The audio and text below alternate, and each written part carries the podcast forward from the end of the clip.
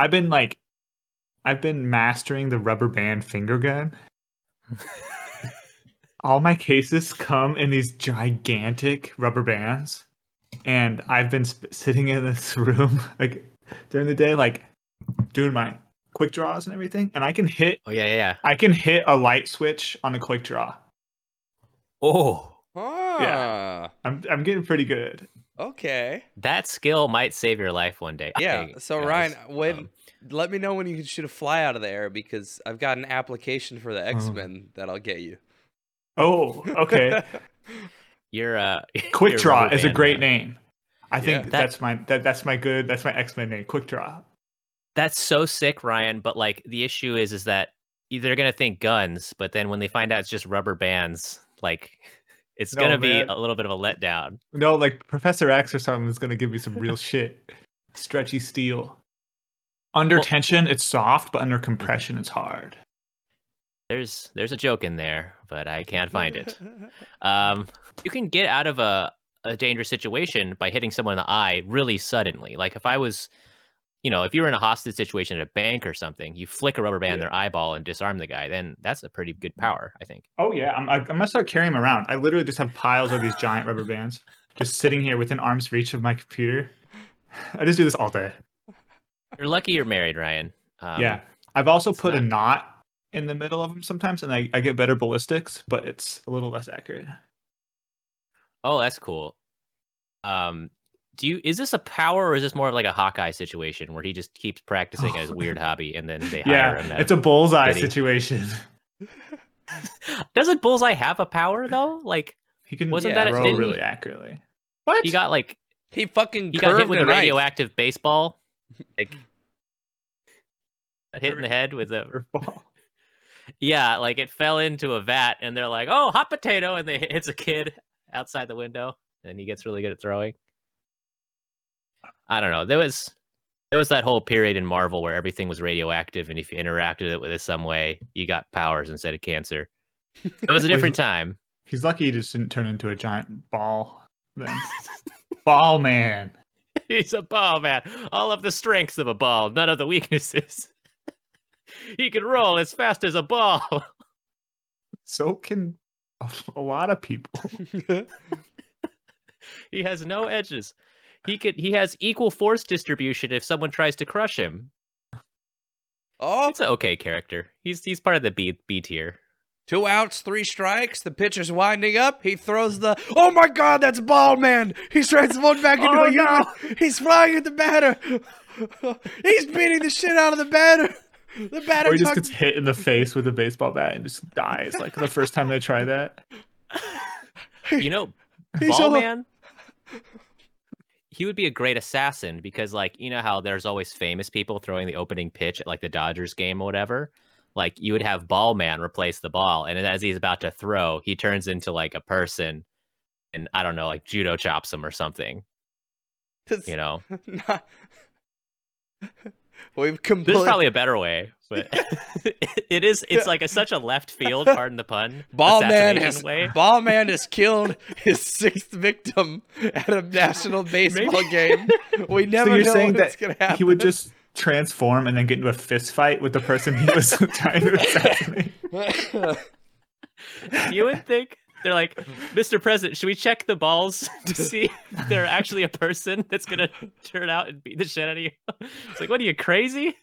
That's only happened like six other times. Like, it's not gonna happen here. Yeah, you should have a knife, but you can't hide it in a ball. That's Or the you see issue. somebody like you See see naked. somebody like uh in a room with a bunch of like secret documents. And you know, they're like, What the what oh who is there's a massive conspiracy and Ball Corp is behind it. And then like it cuts to a scene of a ball like rolling through a slightly open door. Oh yeah. Oh, that's good, right? Do you want to write this movie? oh, it's where you're okay. That's okay. We'll put a pin in it. I want to write this movie. Um, so this guy isn't like a big ball. I was consi- thinking about a big human-sized ball. No, I was thinking like baseball. He can control the size of it. and what type of ball he is. Like he's got like three different ones, and as he learns to control his powers more, he can like Hmm. some shit like that. and maybe like he has trouble transforming when he learns a new type of ball. So like after he turns back into a human, he'll have like stitching like on his face like for a few hours, Mm. Oh yeah. and he'll be like, That's "Oh, interesting. oh," and just be pulling threads out, like out of his face. Oh, grotesque. That Yeah, that's a good. That's like the first 2000s X Men where it was kind of like, oh yeah, you know, Wolverine. You can see his claws poke through. It's gross. Yeah, a little Wow. Cronenberg like body horror. Yeah, a man turns into a baseball slowly, and she's like, "Does it hurt when you turn into a baseball?" And he's like, "Every time." Do you think? Uh, well, maybe at like the end of his arc, he could turn into the biggest ball of all, planet Earth, and oh. become like a decoy Earth to save us from Galactus. To Well, I was thinking this was a villain. I thought I thought Oh, this okay, was so I go- thought this was Quick Draw's villain.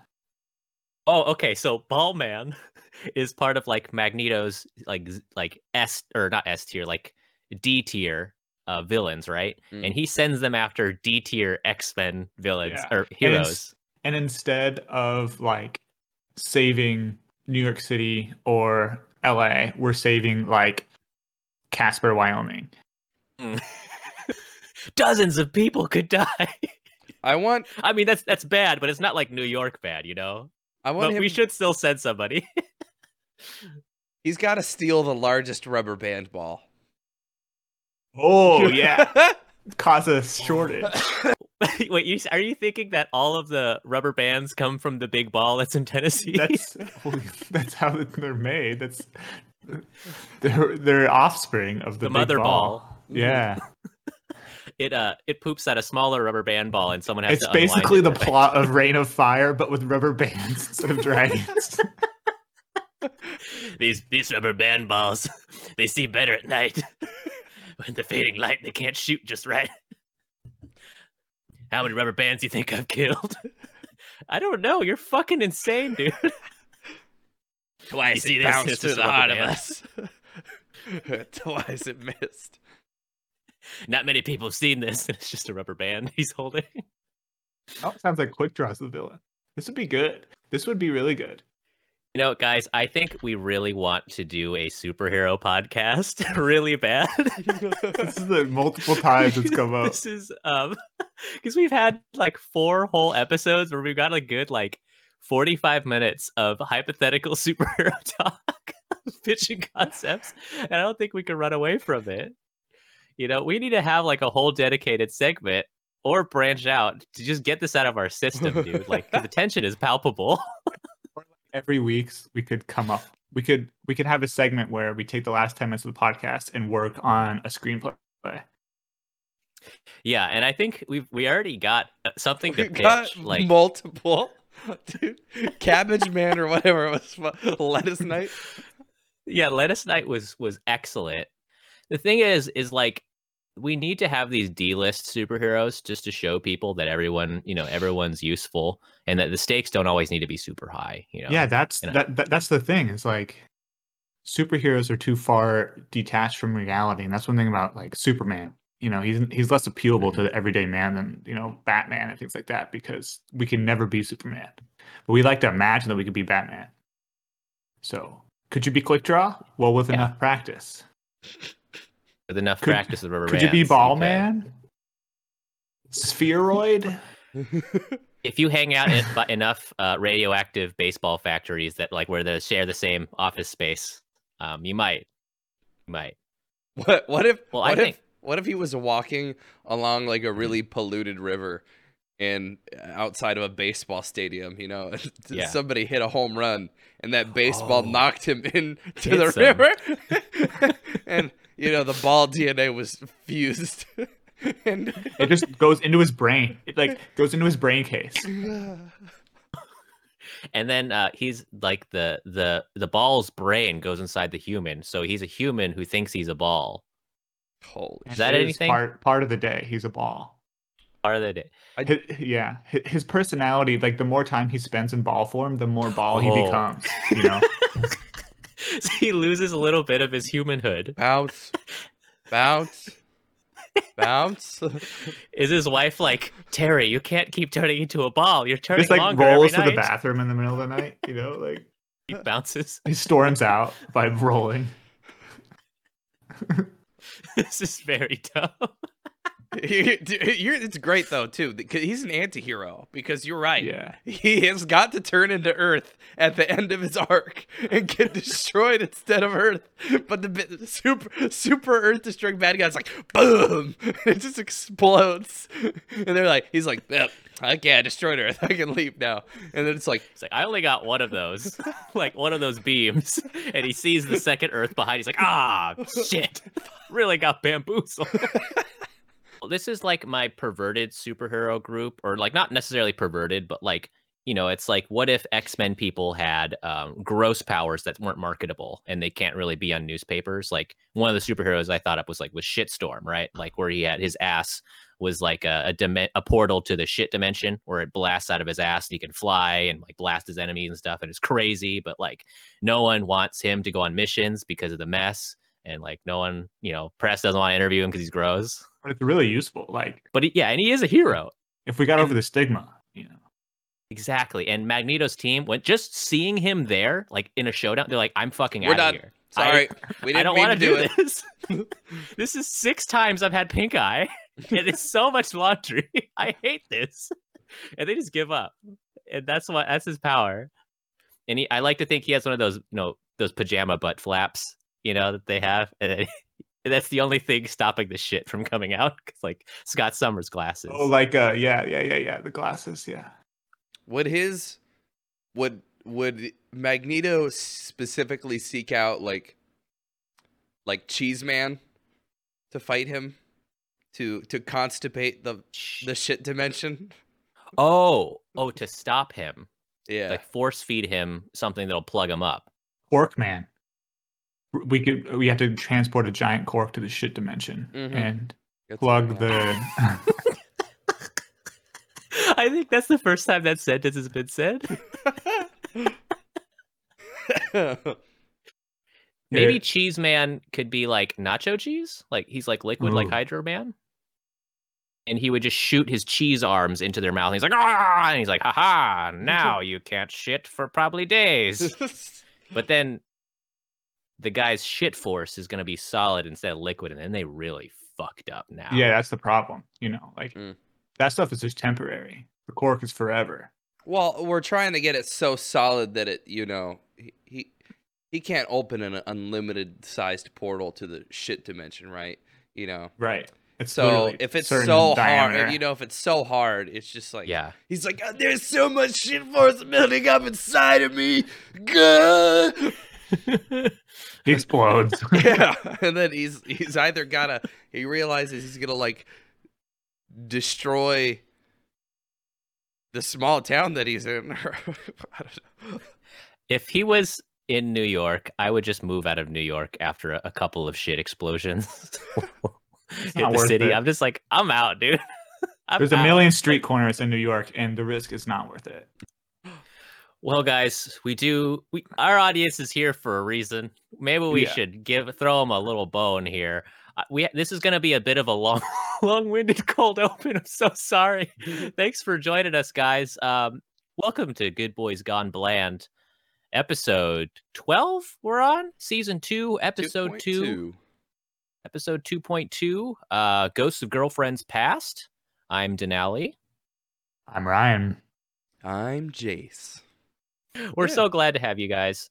Uh, we are a marathon podcast uh, where we marathon uh, the works of some of the greatest artists uh, working in cinema today. Uh, we're working our way through Matthew McConaughey's uh, great works um, with Ghost of Girlfriends Past, his final, I would say, final movie in his rom com era.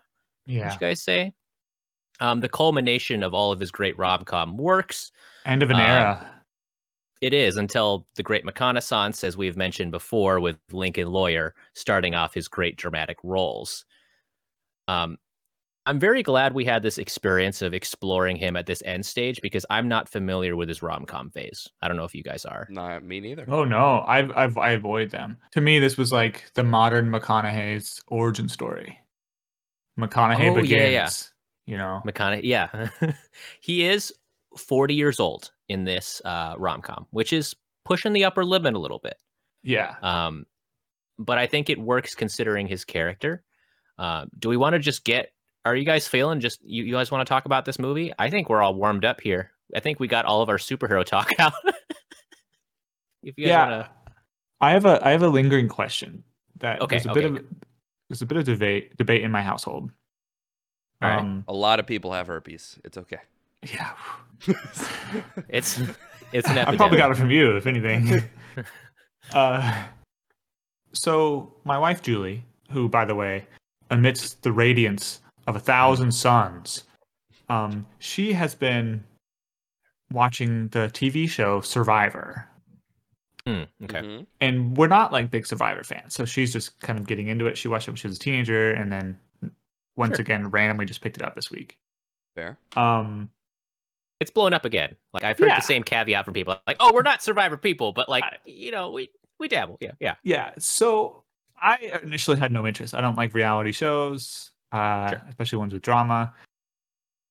But I kind of find myself watching it here and there, and uh, especially the challenges are fun and the voting is fun.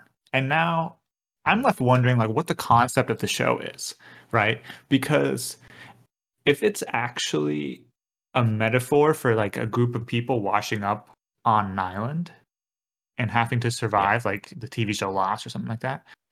Um, what does being voted off the island mean? Because from my Oh, perspective, being being, voted off the island means they hit you in the head with a rock Mm-hmm. and suck the meat off your bones. Or eat you. Yeah. Yeah. Okay. Okay. Yeah. we're on the Marrow same out. So, th- so that that's kind of That's right. gross. Like, uh, what Julie has a different opinion. Mm-hmm. She has the opinion that no, they send you away. They like exile you. They don't want you to be uh, using up their food, so they make you leave. Right. And I'm like, if they could make people leave, that means they have the technology to leave. That means they wouldn't be stuck on the island. Like, are they m- exiling Well- somebody t- until they die, and then they're going over there and eating them anyways? Mm, I think yeah. that depends on the size of the island, right? If you're in like if you're in a huge island and you guys just have a settlement, you can tell someone to GTFO if they're not, you know, getting down with it, and they can fucking form their own, own settlement or die of exposure. It's not in your hands. But if it's a tiny island where you can like walk across it, you know, in a span Yeah. of 30 minutes, then I'm thinking coconut to the head. The, the Yeah. problem for me is Mhm. if I send somebody away like this in this circumstance, vote them out, not like draw straws to sacrifice a life to eat somebody. Sure. Um, that's fine. If if we're if we're voting somebody out and I say, okay, please leave, please please you know confine yourself to that portion of the island, and we'll stay over here. In the middle of the night, I'm gonna kill you if you I'm vote gonna me get off. well, not even that. Like, like in the in the middle of the night, me and a couple of other people are going to walk over to where the one person is sitting in the middle of the jungle, and we're going to hit them on the head with a coconut, if you will, and bring them back, and then Why- tell why- the tribe, "Oh, look at all this awesome goat meat we just found. We just killed the goat." Oh,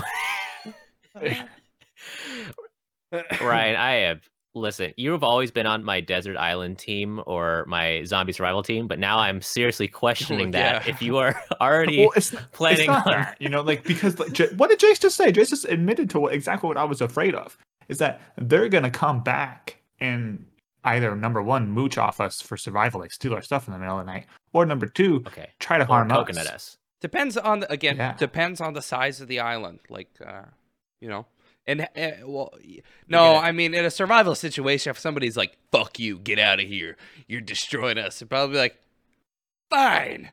But I'm gonna go make a rock sword and come back and kill you with it. Yeah, like you do run the Mm. risk of like if you exile enough people, like let's say you have 20 people, you exile like 15 of them, then you have a whole rival faction It's the opposite. created. Yeah, I, Like, I'd probably yeah, stop exiling exactly right. after 10. Yeah, for that reason. no, no, I, I'm that's what I, that's exactly what I'm saying. Is that you don't have to stop exiling. The other community does not Oh, if ever you- get bigger than one. If you keep coconutting them and saying it's goat meat, yeah, there's a whole flock of goats over there. You can.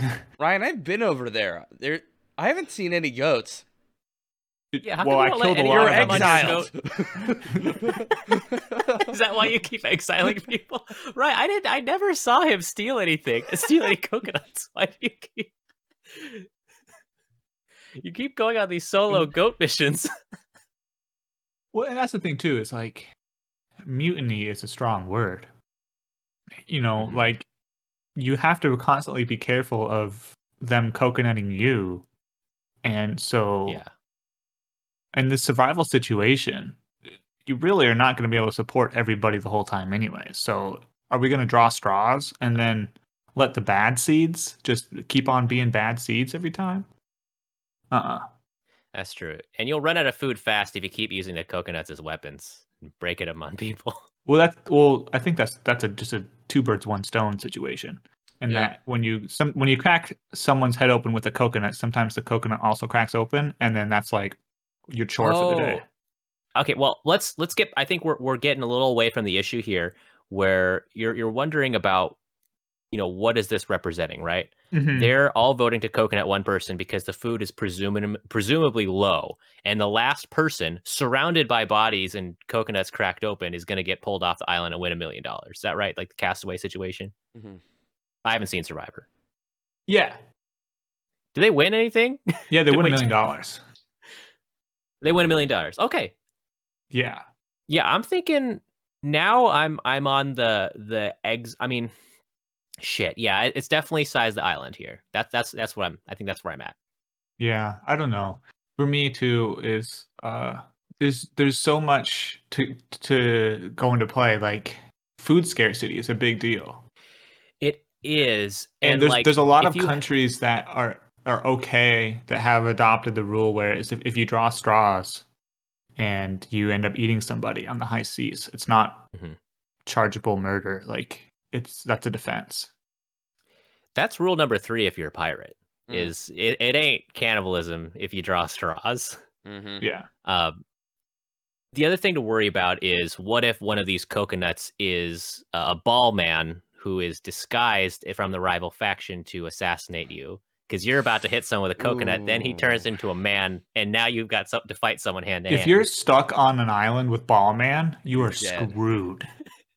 you are fucked. He could be any of those coconuts. yeah, you gotta crack them all he's open. living the whole the whole time. Let's get that straight. The thing is, balls require no calories to stay a ball. Well, if anything, he can turn So into a volleyball and float. Yeah. Well, he can be like, guys, do you want me to swallow any messages? I'm gonna turn into a volleyball and just peace out, ride the coasts to Kiribati or wherever I, I we're at, and uh, you know, deliver a message. Now we got this whole thing turned on its head with with Ballman involved. Yeah, Ball Man throws a huge wrench in the gears. with as with most plots in life, a human disguised as a ball uh, Yeah. What if? messes up your plans. Well, I think I think we cracked this one. Uh, pardon the pun, wide open. Uh, I think we cracked this coconut here. Um, I'm thinking it's I'm thinking it's people exiling or, or getting killed, depending on the size of the island. Well, that that's okay. Depending on the size of the island, that's what you're saying. Okay, that's the answer.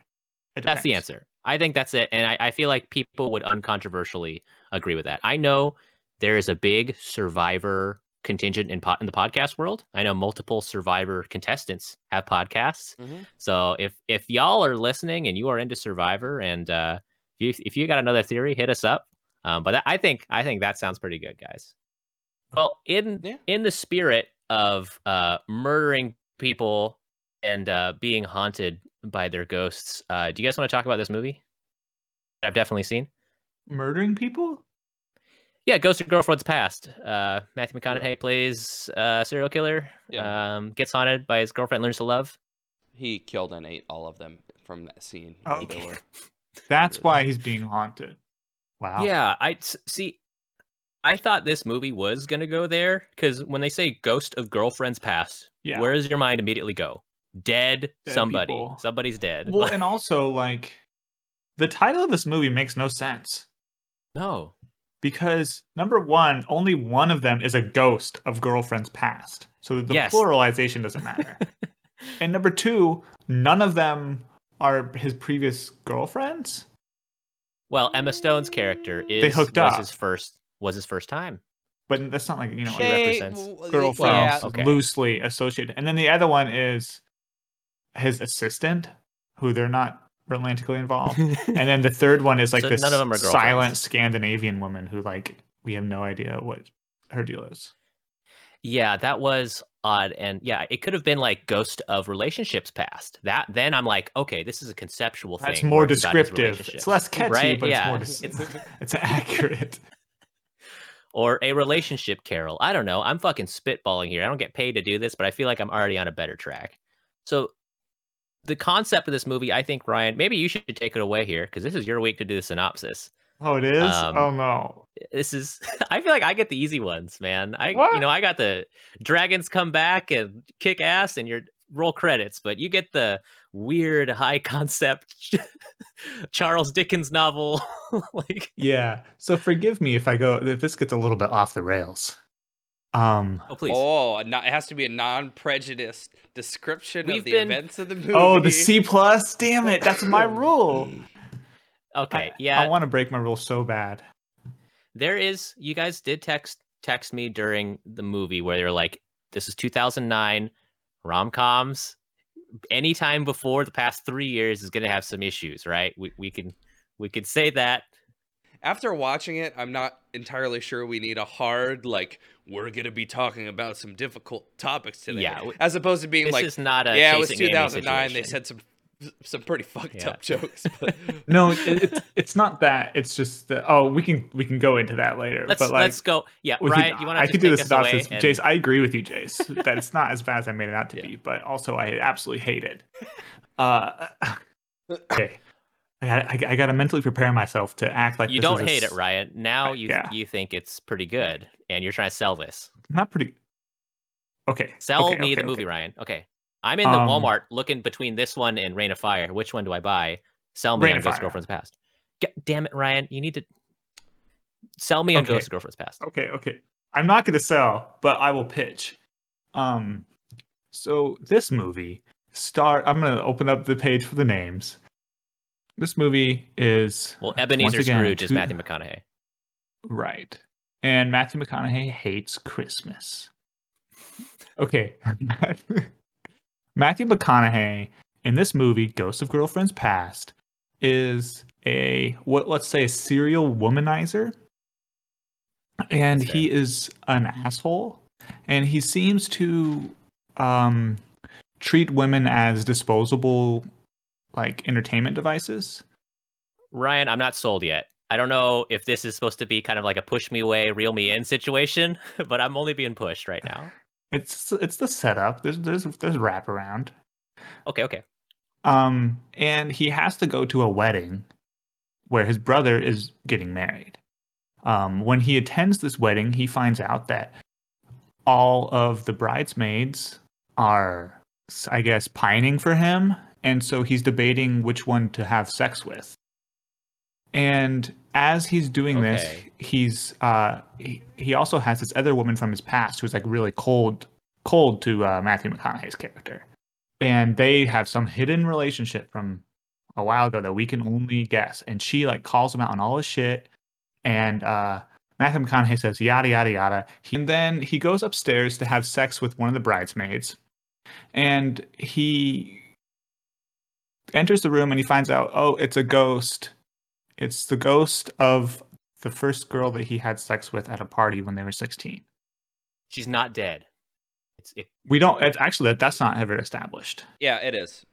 At the in the end scene with his uncle, the uncle tries to hit on the what would have been a 16 year old girl Yeah. to get with her, and Mhm. he says, "We're ghosts, baby. We're a more. We don't have an age." Yeah. So I she's she's thought a she was a ghost. She is a conceptual ghost. thing. yeah, no. So she's dead. i don't I- think she's dead I would presume that because she is a ghost, she. But is th- dead. there's other ghosts of people who are literally attending the wedding. Yeah, there, there's people who are alive as ghosts. I think it's a conceptual, spiritual thing. Right. So see, this is Sorry, maybe go, the Ryan, problem. Go ahead. Go ahead. Okay, And this ahead, Ryan. sorry. ghost, played by Emma Stone, wants to take Matthew McConaughey through his previous relationships and show him where he went wrong and why he's an asshole. Um, for a long time, it doesn't work, and Matthew McConaughey thinks of this as like a highlight reel sort of clip show, um, where he gets to bask in his own glory for a long time. And then we get introduced to his relationship with the woman who was cold to him, Jennifer Garner, and that's the plot of this movie. Uh, he has to come to terms with the fact that he was an asshole to Jennifer Garner in the past, and uh, he has to learn that he can love again and not just be a sexual predator. And okay, then- Riot, you're What? not selling me on this movie. You're. I don't want to watch a movie about a creepy sex predator. I want to watch Matthew McConaughey. You don't like stories of man. You don't like stories of rehabilitation? This is great. This is extrajudicial rehabilitation. You know, the, the, the government didn't spend millions of dollars to rehabilitate this you know criminal sexual predator. I want Jace to do the synopsis. He would have made it more fun, and you're making it This not is fun for me. it's sad. this is fun for me. And so after Matthew McConaughey ruins the wedding, um, he saves the wedding somehow, and Hijinks everybody forgives him. Everybody forgives him for everything all of a sudden, and uh, immediately starts taking him at his word. As soon as the plot dictates the necessity for it, at the end of the movie, uh, it is sort of assumed that Matthew McConaughey has changed and that him and Jennifer Garner are going to make beautiful, um, morally debatable children.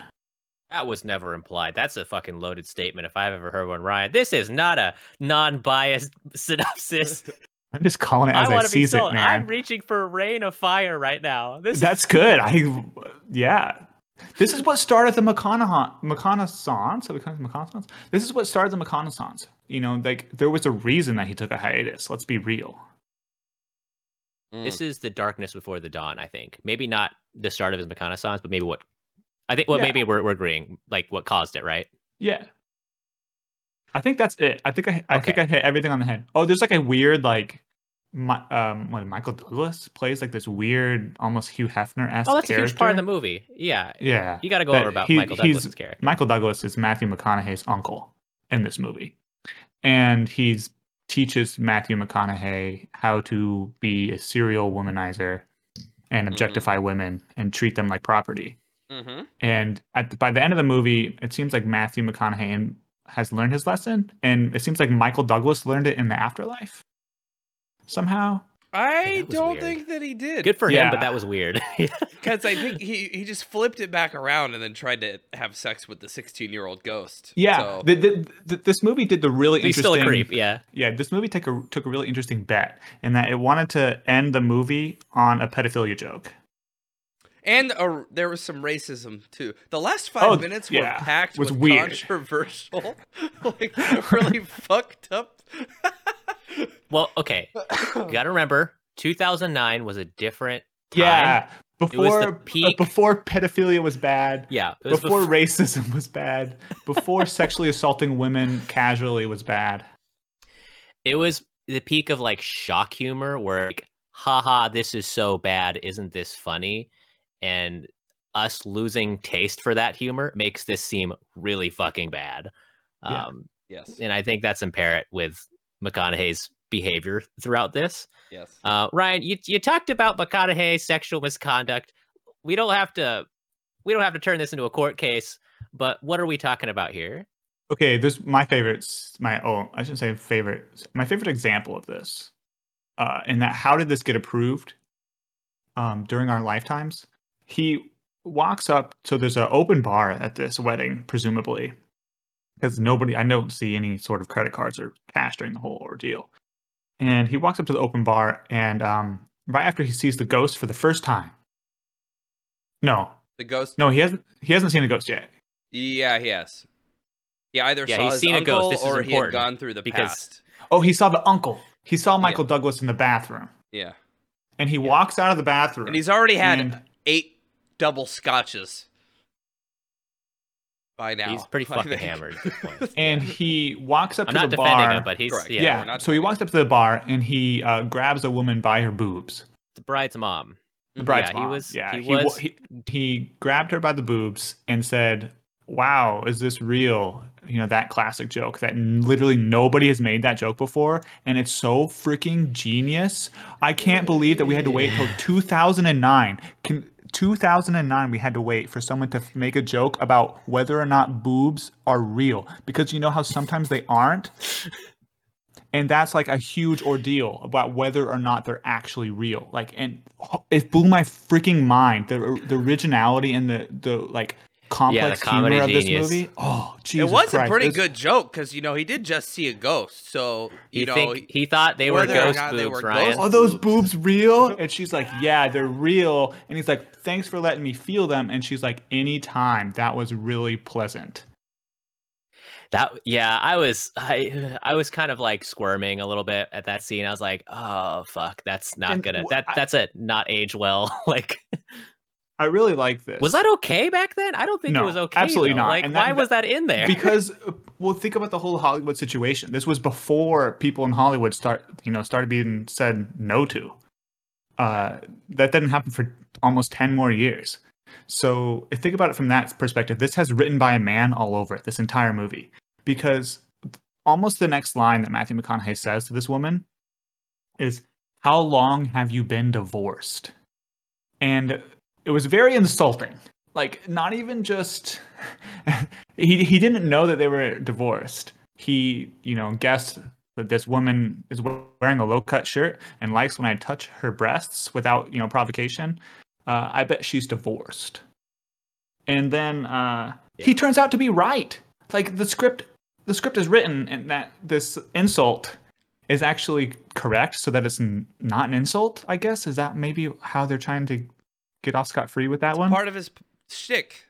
So he gets girls. Two compliments above the head, one insult.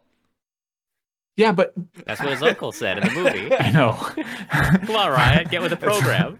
but that's not even like a direct insult it's just like an like implication is that like a woman who dresses that way it's- must be divorced and must be looking for promiscuous sex Yeah, he says a lot of things that are like misogynistic and shitty, but like the other, a- if if I may, and you know those things are fucked up and made me hate his character.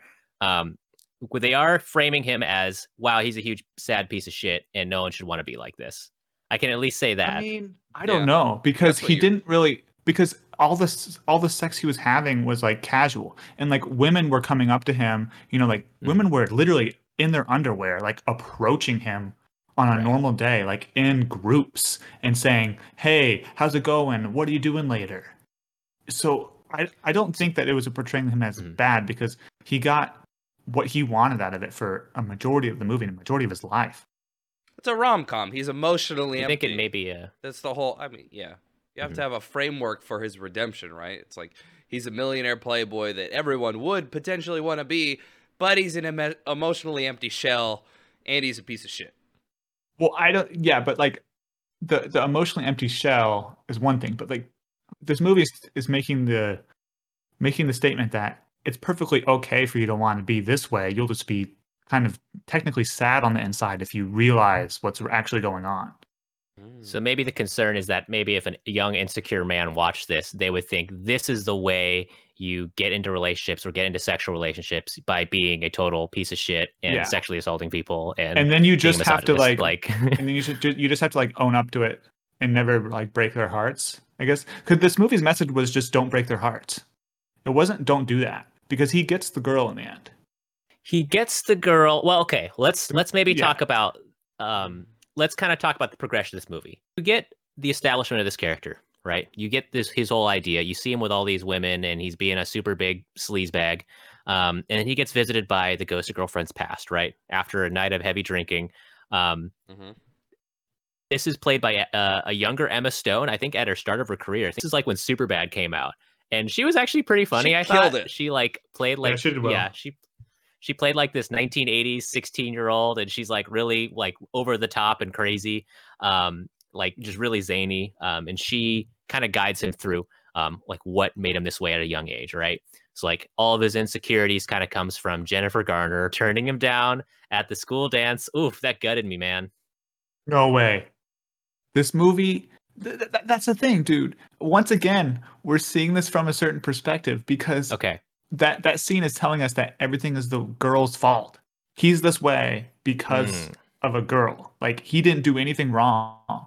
He was just being a nice guy, and the girl treated him like this, and therefore he became this way.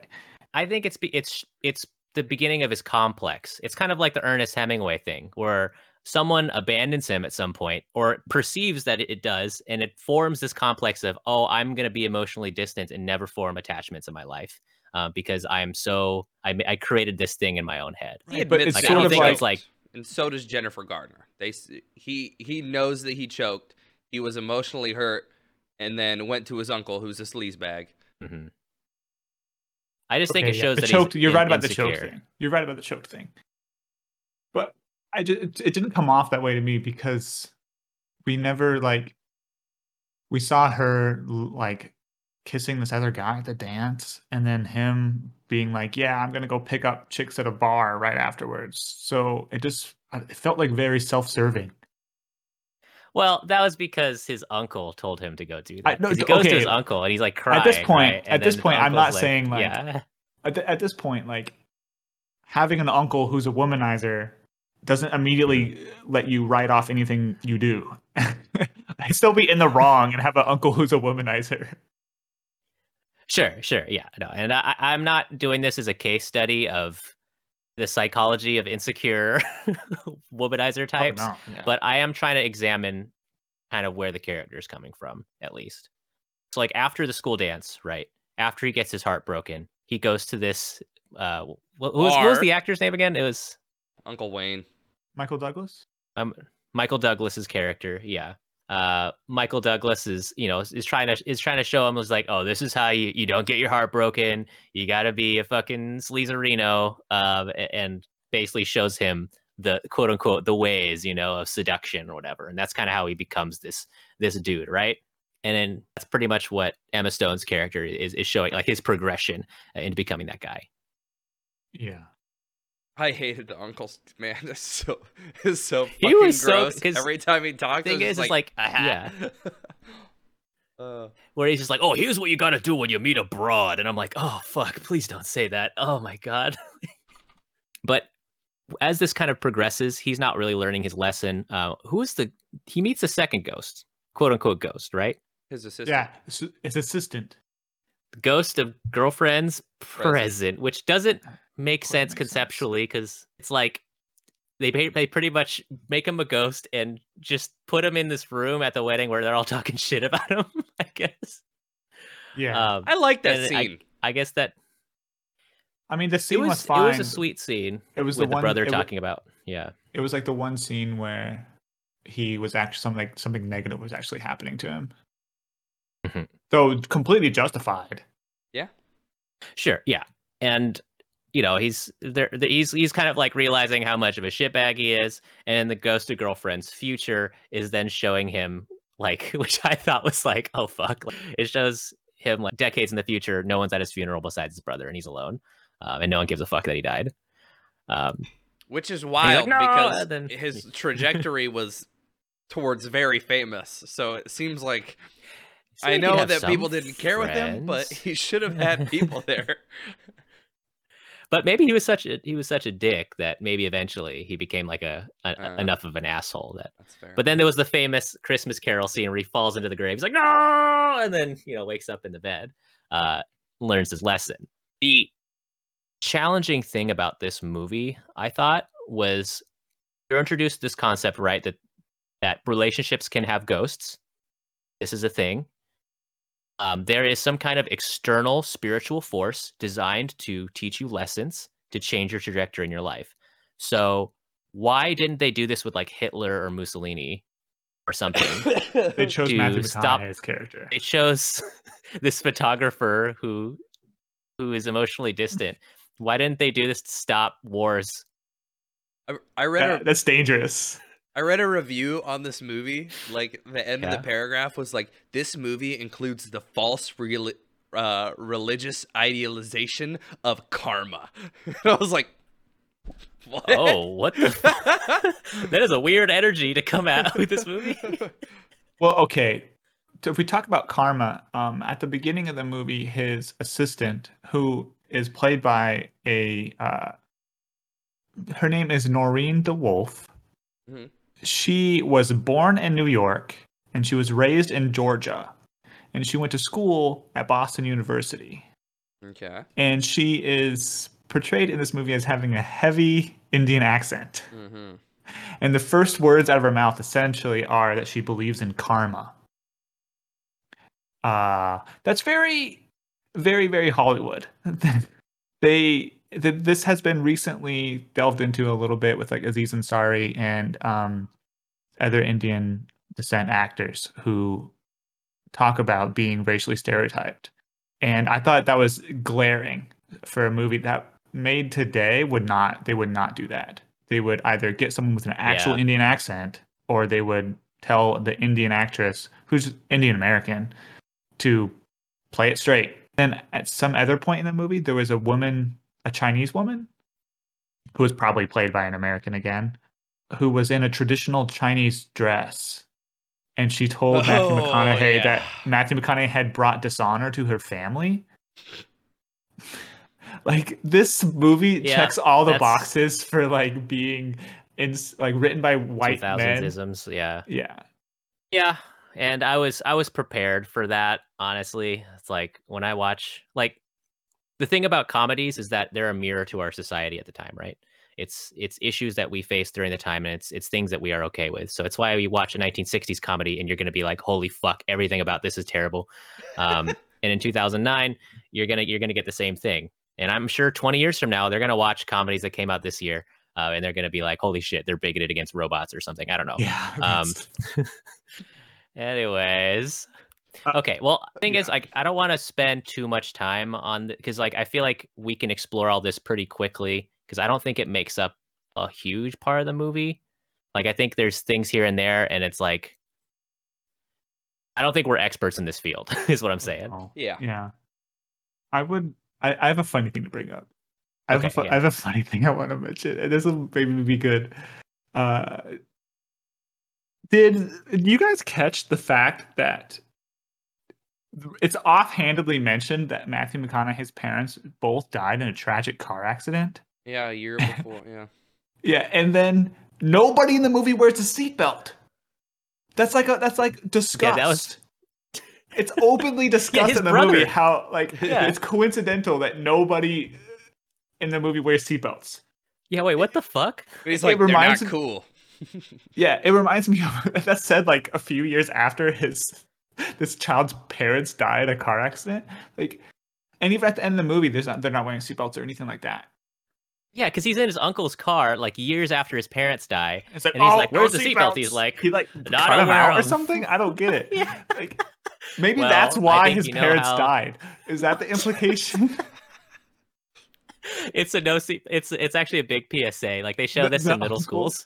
I think this was written by committee. Yeah, th- I think that's the thing. That's the problem. If This script was written by committee, and that they send part of it to somebody else, and they send part of it to somebody else, and then at the end they don't realize that they have huge gaping flaws like that.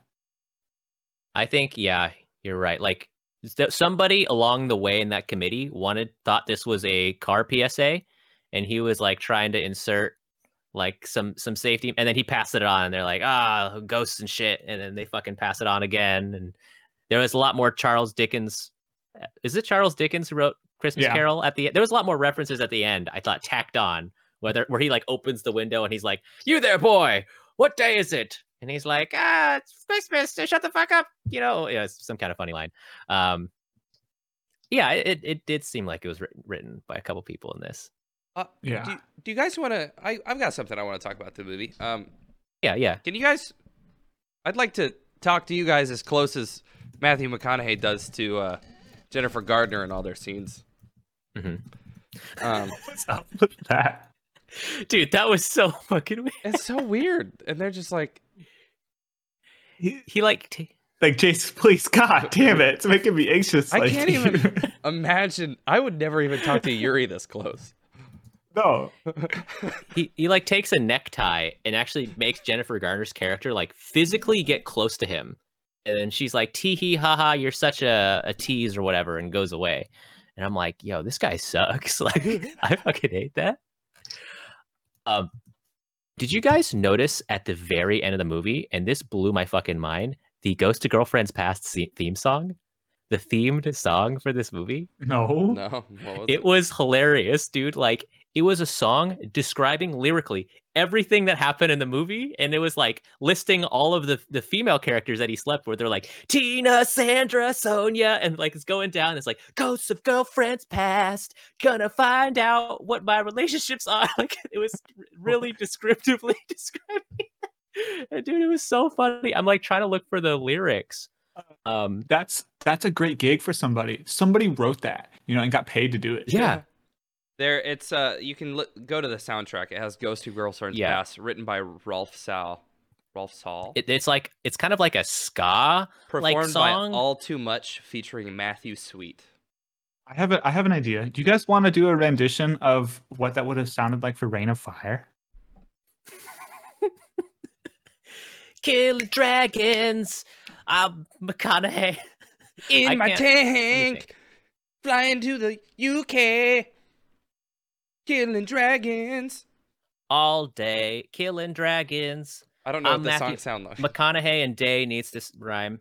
hmm We can't make it sound like any song that already exists because I don't want to get hit with the with copyright. Ryan, hit me with a beat. Thought it was. Hit me with a hit me with a with a scale or a chord. All All right, Jace, you got you got the vocals. Um, I'm gonna do rhythm, and Ryan's got. Uh, How do I always get the vocals? You're a vocalist in our band. oh yeah, okay. Good Boys Gone Band. this is Good Boys Gone Band. Oh, this is yeah, where we're gonna make a theme okay. song for uh, Reign of Fire. Noise Jace, are you- I'll, I'll turn noise suppression off. Are you throwing together lyrics? What? No. I could hear that.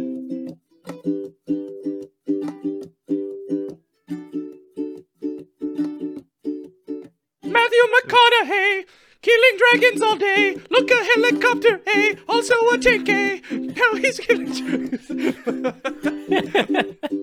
That's good, man. That was good. that was really good. it had a it had an urgency to it. yeah. and I think that'll get the people going.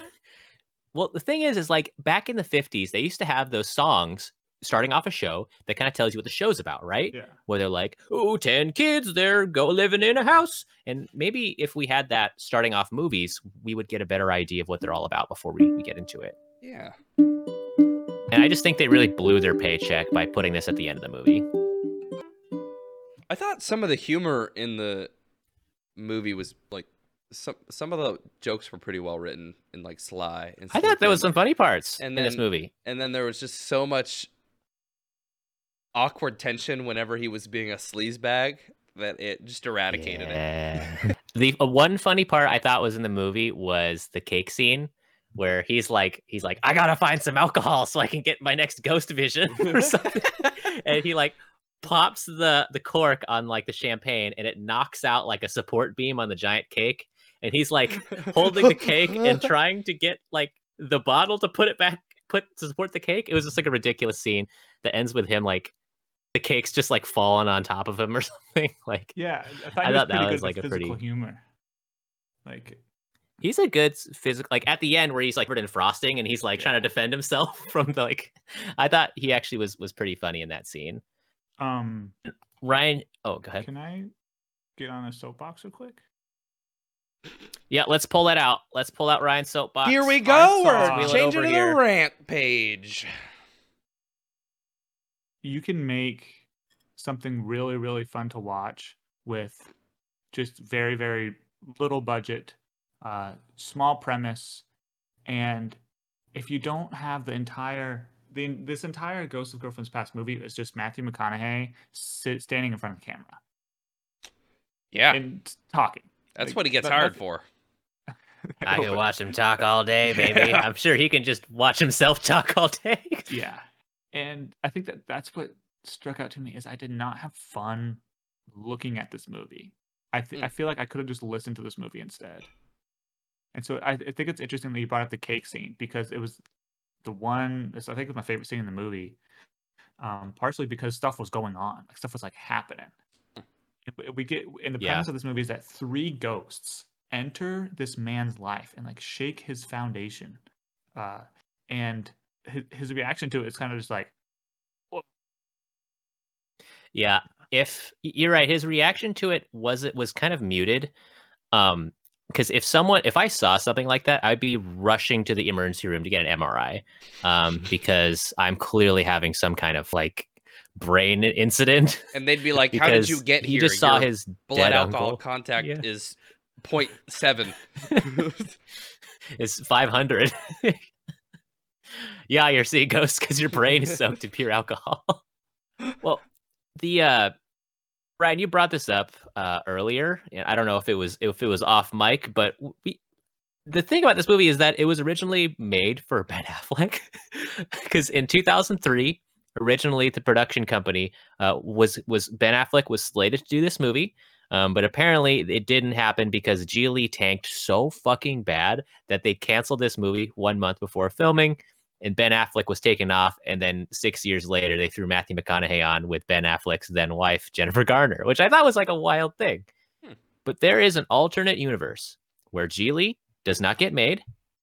Uh, ben Affleck's career is saved, and then we get this movie with Affleck in 2003.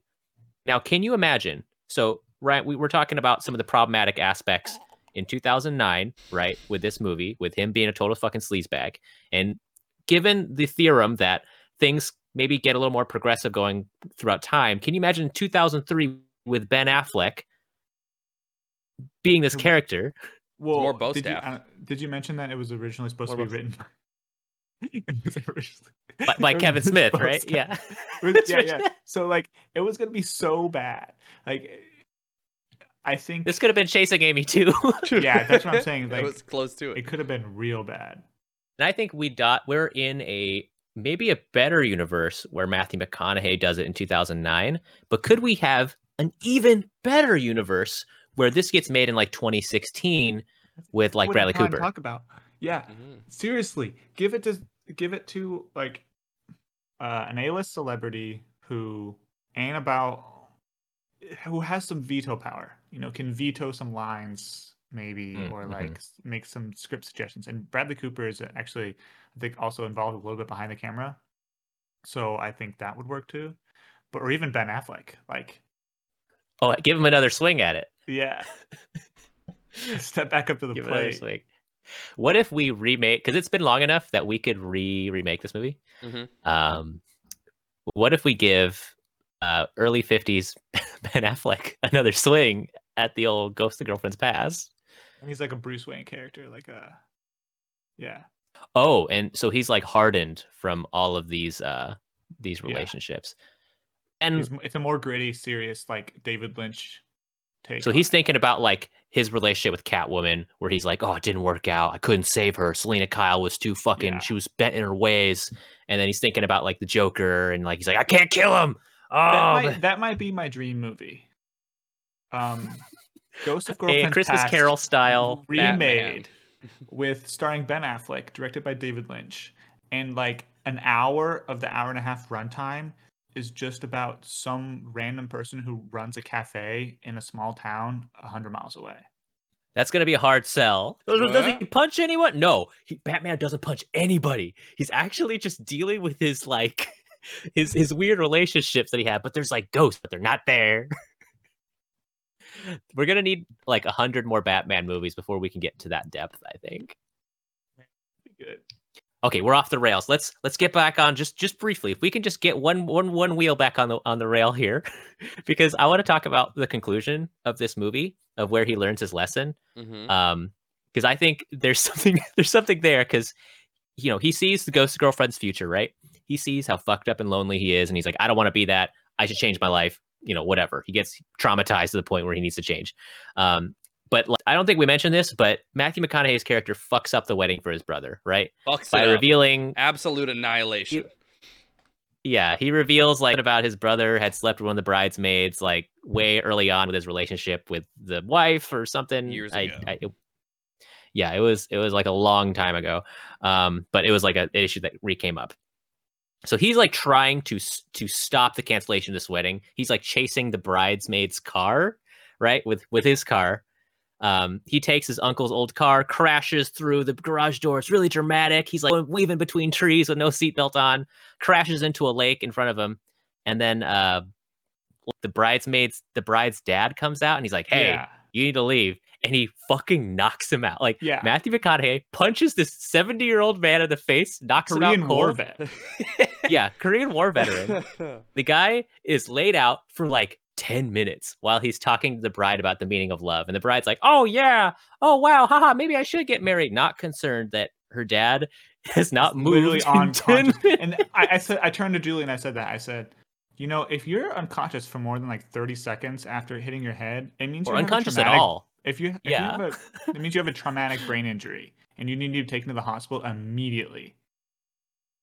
So he punches this guy so fucking. Not only did he fuck up the wedding and be a total creepazoid to everybody on the wedding, he punches, he assaults this dude, knocks him out, Yeah. and then That's like conv- yeah, I that's like a I serious was like- crime as I well. was- That's like it's, a, it's not you can't do that. Like people have gone to jail for murder Well, because they've hit somebody once and they fall over and hit their head on the ground or on the bar counter. to be fair though, 2009 was a different time. This Mhm. was back when if you punch someone in the face, they get knocked out instantly for an hour and they're fine. yeah, no Um, laws. It was different. Physiologically, or- brains were different back then. Yeah, tougher. Yeah, they're built different. He also has a best man speech at his wedding, which I thought was bizarre. I don't know if you guys uh, got the I think at same that point, feeling. I was pretty I was pretty under the the um, tide.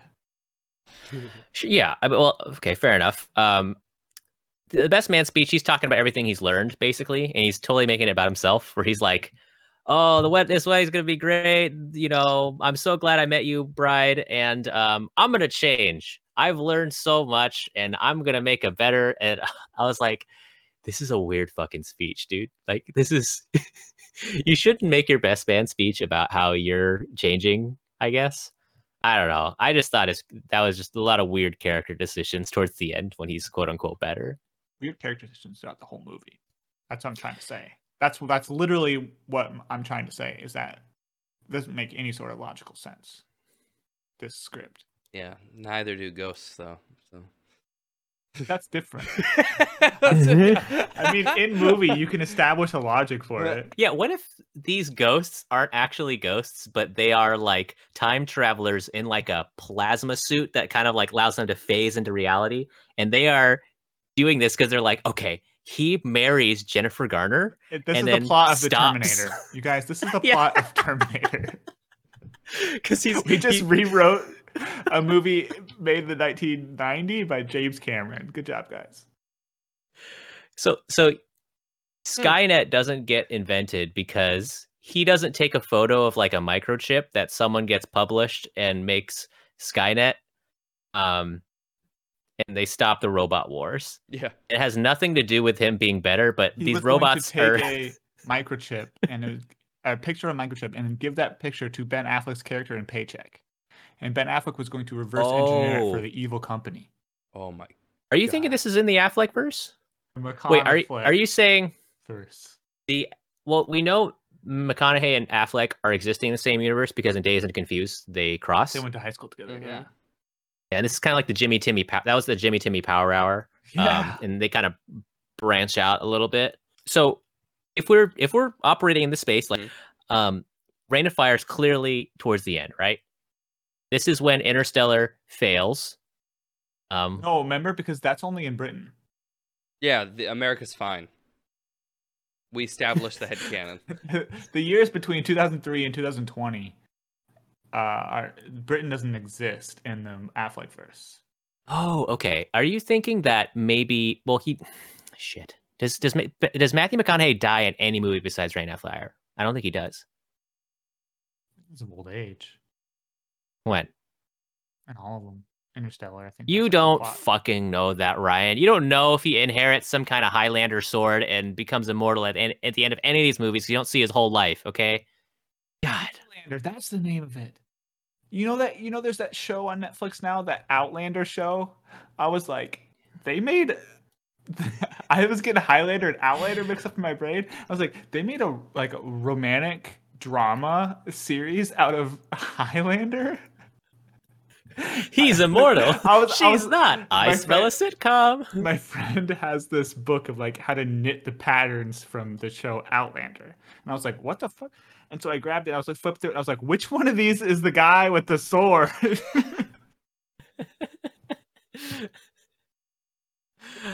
Okay, are you guys ready to give our uh give our reviews for this movie? I think we we've kind of covered the ground here a little bit. oh yeah. I mean, I got more. Go- I got more to go. Alrighty, guys. Do we want to wrap this wrap this uh Makana burrito up? Let's do. Do you guys want to do movie rating? Are you are we feeling that tonight? Let's do the commonometer first. All right, Makamanometer first.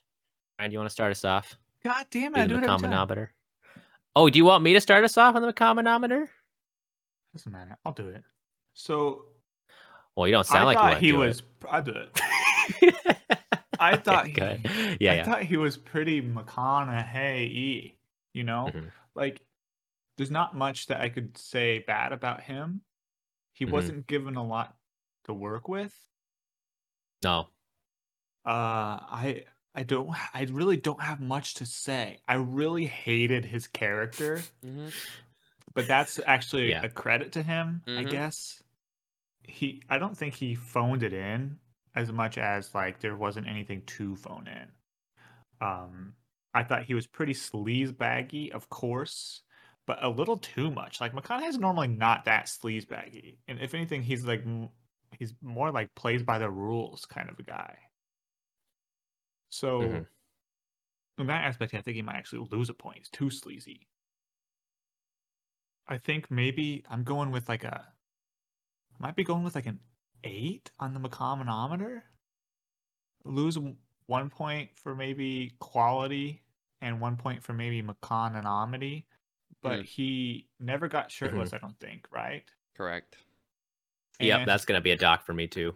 and uh so that's like yeah and then i think you just played it up a little bit too much at some i mean the script did at least like they obviously wanted him rather than like a, a different actor who's not known for having this reputation so i think yeah eight let's hand it to him Solid eight.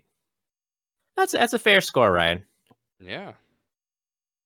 honestly I'm Jace? shit I don't give a fuck about this movie. about this. I feel well, like listen, we're not. Okay, sorry. Go ahead, Jace. Yeah, Uh, I'm gonna I'll give it an interrupt eight your. as well. Actually, he only lost points for. I think his hair could have been better. Mhm. Um, and uh, one point for quality because of the overall movie, but quantity was great. I I like the character. Uh, he did Mhm. say all right. It was snuck in in a scene. Yes, he was that's- yeah he was he was in front of the fireplace and he gave like a all right, and I was like, mm, there you go. That's the point It was a good one. Yep. on, on topic monologues uh, i think this is this is something people you just brought hire him for as opposed to say someone like ben affleck like you could just give him a note card with what you want him to say and film him and it ends up being pretty good um You're so right. Yeah. and and he had some good uh i don't i think he lost another point for not necessarily a, a, a great staring at the camera scene overall solid does he get any points back from him staring into the camera on the movie poster oh shit have you seen the movie poster it's It's got a classic back to back but oh yeah i forgot you can't see it i've had it up on the side All right, guys. We got we got double eights up in here uh, f- with you guys for your Macomanometers. Um, as far as my score goes, I'm gonna tally it up real quick. Let me just look at my little uh, little tally sheet. Okay, we had no shirtless scene as we have discussed, right? Um, we did get multiple motivational speeches. That's gonna get multiple Mhm. ticks for me here because Mhm. Matthew McConaughey is great at just pontificating on bullshit. He can just be on a, cow field and he'll be like, "That's the thing about cows, man. You just keep tugging and you get milk, baby. That's how it goes. The milk just flows." And it's just it's weird, but you're totally engrossed into it. He, he could be he could be talking about anything, and I'll be listening. Um, the greasometer is pretty high on this. Actually, too fucking high. His greasometer, like he had this weird bronzer sheen, like he just dumped a bunch of furniture oil on himself. And like Jace mentioned his hair, dude. Like what? it was totally like slicked back. Like he just dumped a bunch of olive oil on himself, and they're like, "Oh, do you want a towel?" And he's like, "Nah, man, I'm just this is my thing." It's like I gotta. This is how I escape when they try to chase me like a greased pig. And then we did get one all right uh, in there, like Jay said, which is going to be a huge point for me. Um, this is going to be a good. Uh, it's going to be a good another eight. I'm going to give this an eight, like you guys said. I think you guys gave a fair score. Um, what Ryan said about him being too sleazy, uh, I, I think I think checks. He's sleazier than he normally is, and it's in a way that really pulled me out of the movie a bunch of times. Um, he didn't get to be the the McConaughey that we like in small doses. Um, so that's gonna be an eight.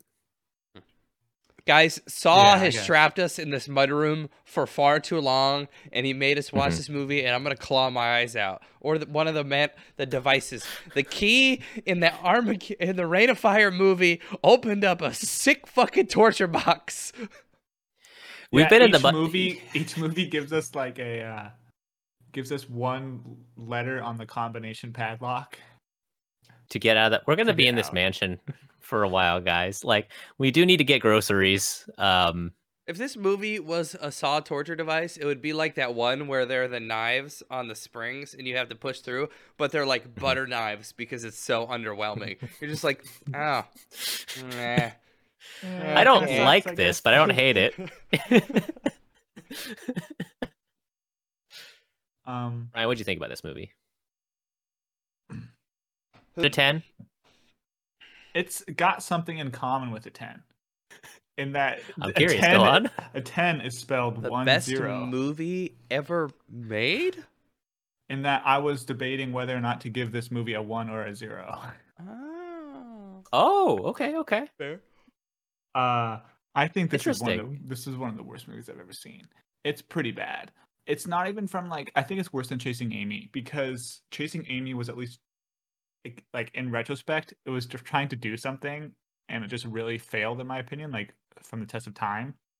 This was not trying to do anything and it still failed.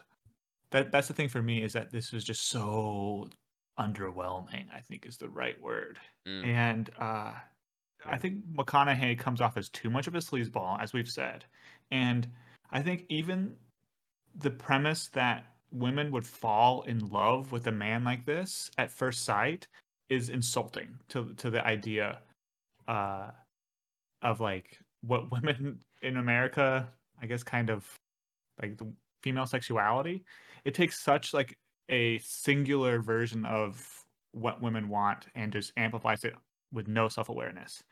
Um, they also imply that all men look up to him, right? Because like all the groomsmen are like bumbling idiots. So you either have like the old war vet dad, Matthew McConaughey, or the bumbling idiots, and those are like the only make, male characters essentially. I think the, the the main fault, if if we're really going to remember this movie for anything, it's that it was a victim of its time, like we've said multiple times.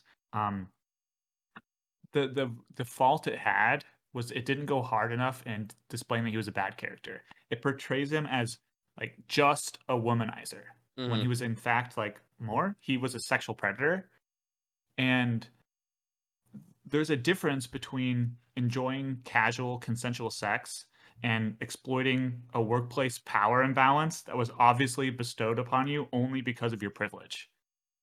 He is not the world's best photographer, and yet some people like he's like catapulted to the top of the photography game because he shows up and like oh man, I don't even know where to go with that whole thing. And then that is one of the worst parts about this.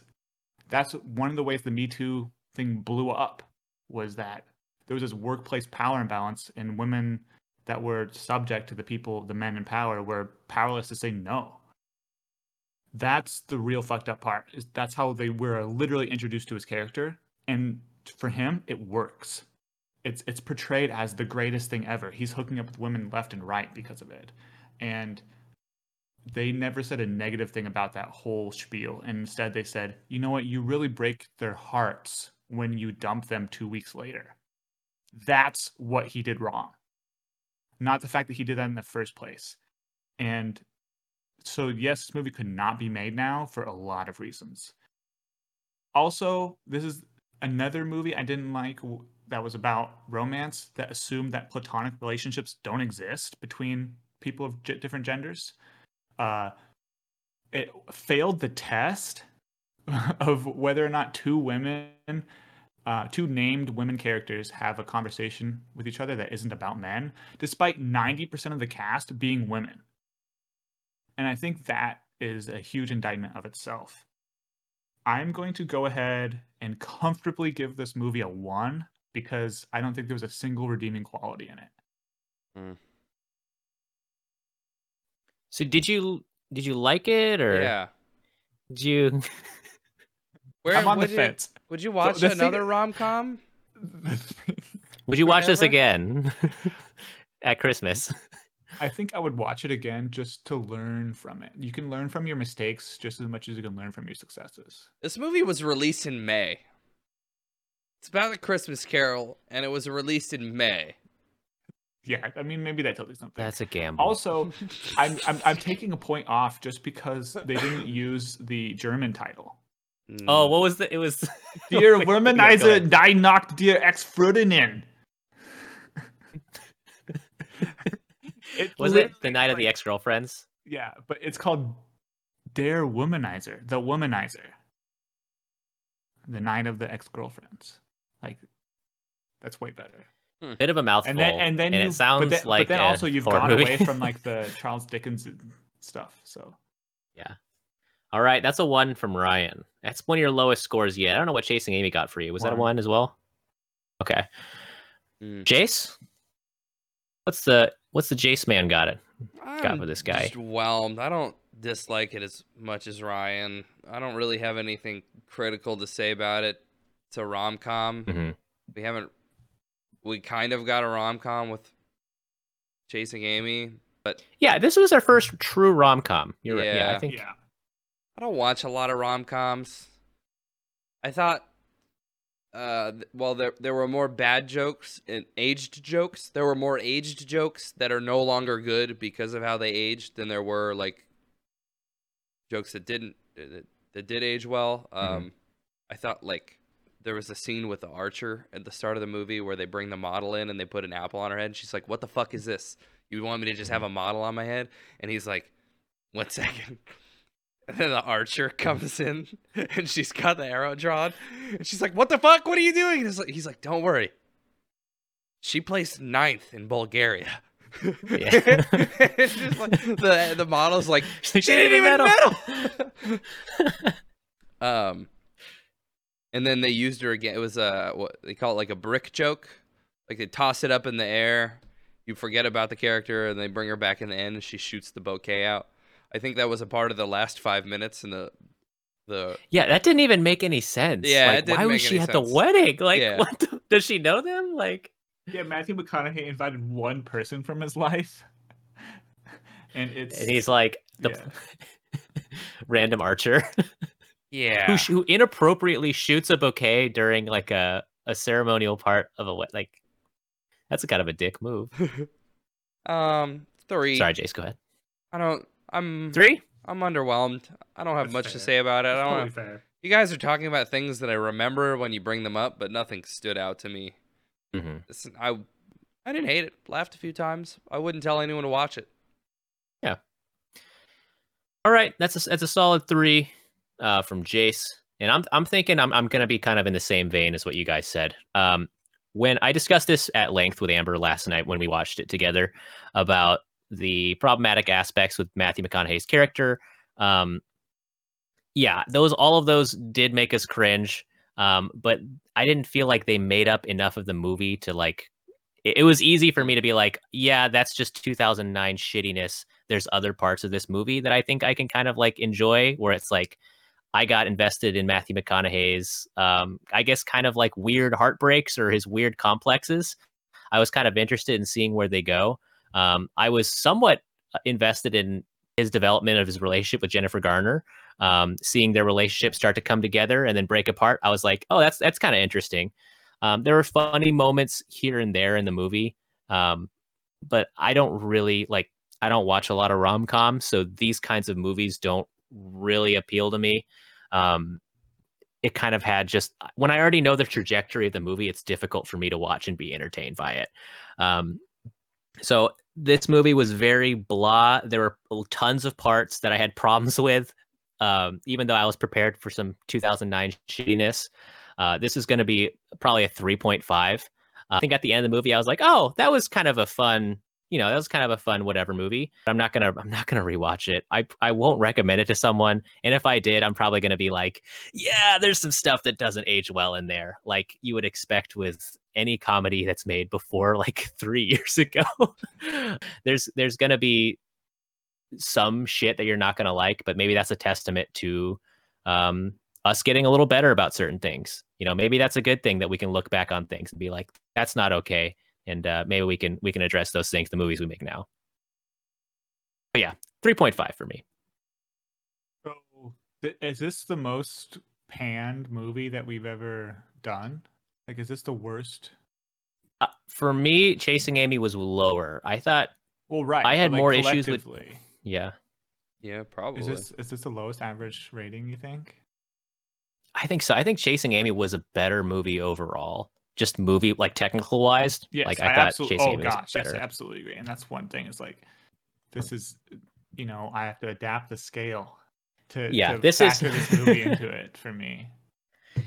that's the other thing with this movie like i didn't have as much fun thinking about doing this review for um, i just i just didn't think it was that interesting of a movie aside from like the ghost concepts um, there was just a lot of it that i kind of forgot overnight and i think chasing amy to its credit shocked me to the point where i wanted to talk about it and i was really eager um, and you know we spent a whole a whole episode talking about you know unpacking all of those issues there this movie i was kind of like yeah those parts suck but i just i don't know like this movie does isn't that interesting i guess Can I say something?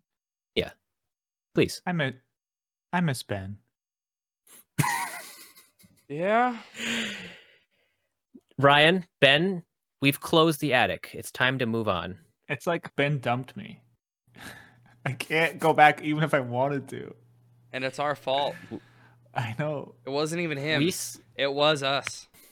he got on the conference call with us during the state of the podcast asking us to stay with him for 10 more movies he was willing to be on the podcast with us as an extra guest to give us director's commentary but I feel I still think about him sometimes. I'll, I'll be like driving around town just late at uh. night because I can't get him out of my head. Yeah, I miss I miss some of the Ben energy. I think we haven't been able to see some of Also, the Ben energy. Thank you, Ryan. We haven't been able to see McConaughey at his best yet. McConaughey. McConaughey. Thank you, Ryan. we get, we're working out the term still, because I think when we started, you know, the Ben Affleck uh, journey, we weren't. I don't. Th- I feel like we weren't into it until like three or four movies in, I and then we were like, I fucking love Ben Affleck. I want to watch all of his movies now. So if we talk about next movies, um, Yeah. I want to talk about our. we went on a similar path Mhm. with uh with Ben. We started out with like kind of a cult classic, and then Daredevil we went 2003. to yeah. really bad, and then we went to Gone Girl, which is obviously like objectively Ben's best role.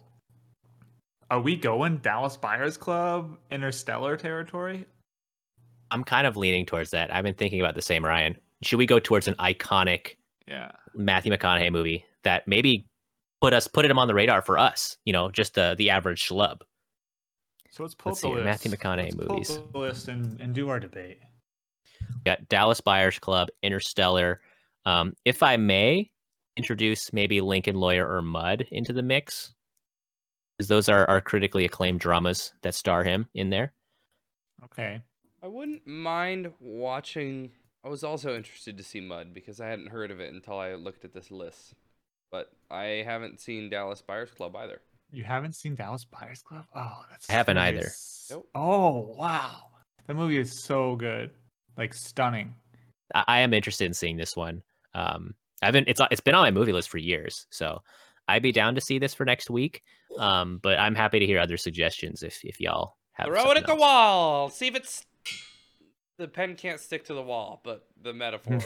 Uh, we okay. We're I think I feel like we're between Dallas Buyers Club, Interstellar. Is that fair to say? Yeah. I feel like I'm totally split between these two because like I feel like Interstellar might be a fun space to play in because there's a lot of high concept shit in there. Hmm.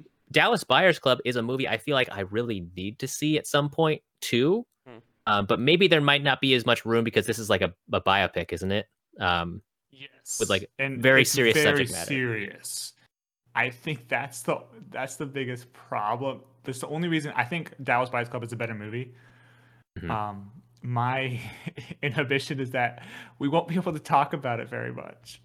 maybe we should do Interstellar, where we can play a little bit in the movie space. What do you guys I think? mean, I'm, I'm, I'm, I'm, I'm, my vote would probably actually be Interstellar because I don't. I think Dallas Buyers Club is coming out on the right side of the historical, like that movie will be remembered well. Mhm. It's easier to riff on these ones that freaking suck and get it wrong. Yeah, I, I think you guys you're, you're probably right, Ryan. Like Interstellar is probably going to be more fun for for the sake of our podcast, more room to play. Uh, Dallas Buyers Club, I think we should just see anyways, maybe even just on our own time, and we can maybe have an episode in the future to talk about. Yeah, end of Um, the season kind of thing.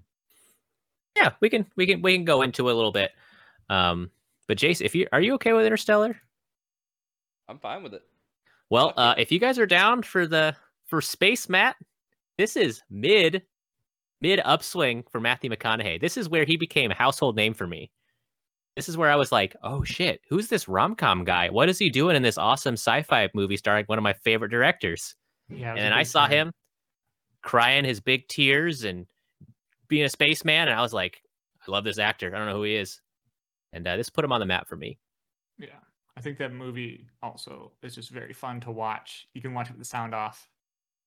It's the opposite of this movie, for me personally. Like uh, the the cinematographer, the director of photography for it, Hoyt van Hoytema. I don't know. He's like Dutch or something. I don't know how to pronounce it.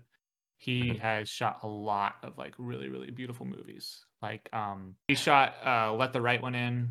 He did The Fighter. Oh, okay, yeah. Tinker Tailor Soldier Spy, Her, Spectre. He did Dunkirk, Ad Astra, and he just did Tenant. Mm, Tenet. Okay, I so like all visually movie. stunning movies. Yeah, Yeah. so he's I thi- he knows how to do what he does. Yeah, well, Which I Interstellar, think- I good. think the one that I think um the photographer for Ghost of Girlfriend's Past was just like a random dog they found on the street. The dog. Oh, well. This would have been pretty cool, honestly. I haven't- Woof. Uh, What? I a haven't seen this- sh- Woof. this- a, movie shot by a dog like that'd be a great experiment. Actually, yeah, that'd be great. Like, what if it was a normal big budget movie, like a Marvel movie, and they're like, "This is filmed by a dog." Like he's just he has a GoPro on, and it's like they're trying to keep the plot like coherent. Wanda's trying to like talk to Captain America, and the dog's like looking in the air at some bird. like we need to get the the cube, and, and then it's like an awesome fight scene, but the dog's like eating like a pine cone on the bottom bottom of the screen. How how how much footage did you have to shoot to compile this all together? Forty hours for a two hour movie. The plot is completely nonsensical because they had they just shoot the movie and then edit it. You guys blew up a hundred cars and didn't get any of the footage. The dog, dog, got was scared really and ran scared. away. It was Hiding in a bad idea. bathtub. Like, We shouldn't have brought him on set that day. Should have had a steady cam for that one. He's the director though. He is the director and the writer. Let's see what brilliant work he's written today with predictive text. Oh. predictive text and AI writes it. A dog shoots it. Who directs it? A parrot? A gorilla that they taught sign language. Okay. Well, guys, I think we got our movie next week. I think we're we're Cool. blasting off. We had fun. Uh, we had fun in uh, post-apocalyptic London, and then uh, went into uh, kind of had a not not boring time with at Christmas time with Matthew McConaughey. But then we're going to space, guys. That's pretty cool, right? Yeah. Um, well, I hope you guys will join us next week for Interstellar. Um, I'm sure some of our McConaughey fans have been waiting for for a bigger McConaughey movie. Uh, I don't think we exactly roped him in with Reign, of Fire, but please see it if you haven't already. Follow us along uh, go ahead and watch. Uh, inter- do a rewatch. I'm excited to rewatch this thing. It's been a couple years. Join us next week. Check us out on Twitter, GBGBs one. That's at GBGBs one. Please throw us a follow and uh, do us a big favor. Favor. Do us a big favor.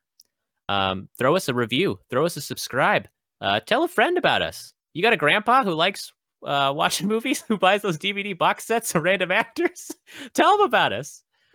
You know, something I like to do when I watch a movie is, uh, you know, go on discussion threads and see what people think about it. And uh, you know, in these pandemic times, it's harder to talk to friends about about uh, weird, obscure movies that came out like ten years ago. so I hope we can fill that void for you. Uh, join us next week with Interstellar. You guys, you got anything uh, anything to plug before we leave? Any final parting words? Thinking about Ball Man. I've been thinking about Ball Man a lot for the past two hours. I seriously, we we do need to create a superhero spin-off podcast to get this out of our system because I feel like every episode we we threaten veering off for two or three hours pitching our uh, our movie scripts for these movies or app ideas.